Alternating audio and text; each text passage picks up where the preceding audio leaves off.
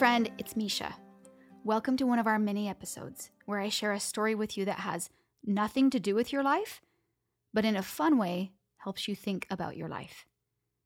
I believe when we can look at our life in an abstract way, it can help open up insights about ourselves that we have never seen before. Let's jump in. Today's story is called Somebody Loves You, Mr. Hatch, and it's a summary of the children's picture book by Eileen Spinelli. So it's a great one to grab for your family to have on hand. Mr. Hatch was a tall, thin man, and he did not smile. Every single morning at 6:30 sharp, he would leave his brick house with his head down, and he walked 8 blocks to the shoelace factory where he worked. At lunchtime, he always ate alone. He sat in the corner and ate his cheese and mustard sandwich, and he drank a cup of coffee. After work, he would make two stops at the newsstand to get a newspaper and at the grocery store to get a fresh turkey wing. After supper, he read the paper, took a shower, went to bed early. Everybody always just kind of said, Mr. Hatch keeps to himself. One Saturday, Mr. Hatch stepped out onto his porch, and Mr. Goober, the postman, brought him a great big brown package. Mr. Hatch had never received a package before, and he opened it with excitement. And when he did, he found a huge heart shaped box full of chocolates and a tiny little note that said, Somebody loves you. Mr. Hatch wondered and wondered who would send this to me? He was all alone and he had no friends, and yet someone had thought of him, someone loved him. Well, he tried to go on doing the chores in his house, and he kept peeking around the corner to see if that box was real. And every time he saw it, he just welled up with excitement, and he started to dance and he laughed out loud. He was so full of happiness. So he decided to go change his shirt and clean up a bit, and he went out for a walk. And as he went out for a walk, he had on his mind, maybe I will meet the person who sent me the candy. And of course, no one had ever seen Mr. Hatch looking so happy or smiling, walking around all spiffied up. So everyone was very shocked Mrs. Weed tripped over her dog, Mr. Dunwoody nearly fell off his ladder, and Tina Finn spilled all the toys out of her wagon. And Mr. Hatch just waved hello to all of them. On Monday, when he went back to work, he decided to take the great big box of chocolates. And he sat in the middle of the table and he passed out chocolates to all of his friends now at work and he started to talk to them. And everyone was so shocked. On the way home, Mr. Hatch stopped at the newsstand and he said, I think I'll have a pack of mints with my paper. Mr. Smith was also shocked. Was that you speaking, Mr. Hatch? Indeed it was, said Mr. Hatch. I said I would like a pack of mints, and if you don't mind me saying, Mr. Smith, you don't look very well today. Mr. Smith recovered from his shock and he said, You know what, you're right. I don't feel well. I'm feeling sick and I was supposed to go to the doctor, but the newsstand has been so busy I couldn't get away. And Mr. Hatch said, Well, I would be happy to watch your newsstand for you. And Mr. Smith could hardly believe his ears. And so Mr. Hatch watched his newsstand while Mr. Smith was able to go to the doctor. And when he returned, Mr. Hatch made his usual stop at the grocery store. And he said, I'm tired of turkey wings to Mr. Todd. He said, I think I'll have a nice fresh slice of ham.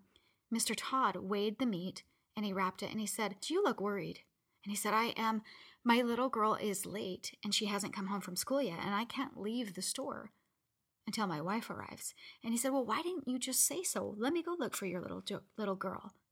And so he walked to the school and he found little Melanie Todd by the swings and he brought her back to the grocery store for Mr. Todd. And Mr. Todd was so grateful. After supper, Mr. Hatch didn't bother to read the paper. He thought, you know what, I'm going to bake some brownies so I can share with my new friends at the shoelace factory tomorrow at work. And as he baked the warm chocolate brownies, all the children in the neighborhood started to smell the yummy scents of brownies. And Mr. Hatch noticed and he said, Well, I guess the shoelace factory can wait. And he decided to share them with his neighbors. And all of his neighbors came out and decided to have a brownie with lemonade. And everybody loved the mingling and the interaction. And they all danced and had a great time. And so the days and weeks went by. And when Mr. Hatch wasn't smiling, he was laughing, and he wasn't when he wasn't laughing, he was helping someone. And when he wasn't helping someone, he was having a party in his yard or on his porch. He seemed to have forgotten about finding the person who had sent him the mysterious chocolates. Well, one afternoon, Mr. Goober, the postman, came to his door, and he was very serious, and Mr. Hatch he could, could tell that he felt very sad. And Mr. Goober said, Mr. Hatch, I made a mistake. You remember the package that I brought to you? And Mr. Hatch said, Well, of course. And he was starting to feel uneasy. He said, I don't suppose you still have it, do you? And he said, Well, I I have the box, but all of the chocolates are gone.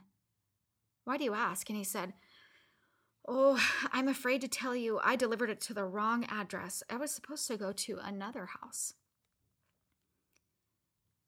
Mr. Hatch remembered, Oh, yes, I was so excited I just tore the paper off. I didn't even read who it was addressed to. He said, Oh, I hope your supervisor won't be too angry with you. And he gave him the empty box. As the postman was heading down the sidewalk, Mr. Hatch remembered, Mr. Goober, I forgot something and he ran and got the card that said, Somebody loves you, and he gave it to Mr. Goober. Mr. Hatch started to feel gloomy again. He was alone in his living room, and he sighed. Nobody loves me after all. Then he read the paper, took his shower, and went to bed early. The next morning at 6:30 sharp, Mr. Hatch left his brick house and walked 8 blocks to the shoelace factory. And at lunchtime, he sat in the corner by himself and he ate his cheese and mustard sandwich and drank a cup of coffee. After work, he stopped for the paper, but he didn't talk to Mr. Smith. And when he ordered his turkey wing from Mr. Todd, he did not smile. Nor did he pat little Melanie Todd on the head, or bake brownies, or have picnics or parties or play his harmonica anymore. Everyone was so worried about Mr. Hatch. They said, What is wrong?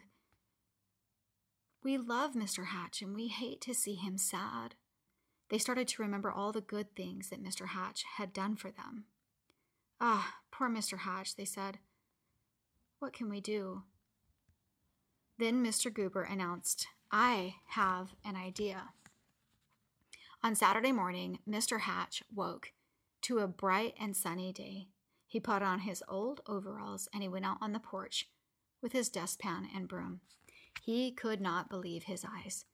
All over his porch were banners and streamers and candies and balloons, and there was a really big banner in the yard with tons of people standing there that said, Everybody loves Mr. Hatch. Mr. Hatch dabbed at a tear with his handkerchief. I do believe, he sniffled. Somebody loves me, after all.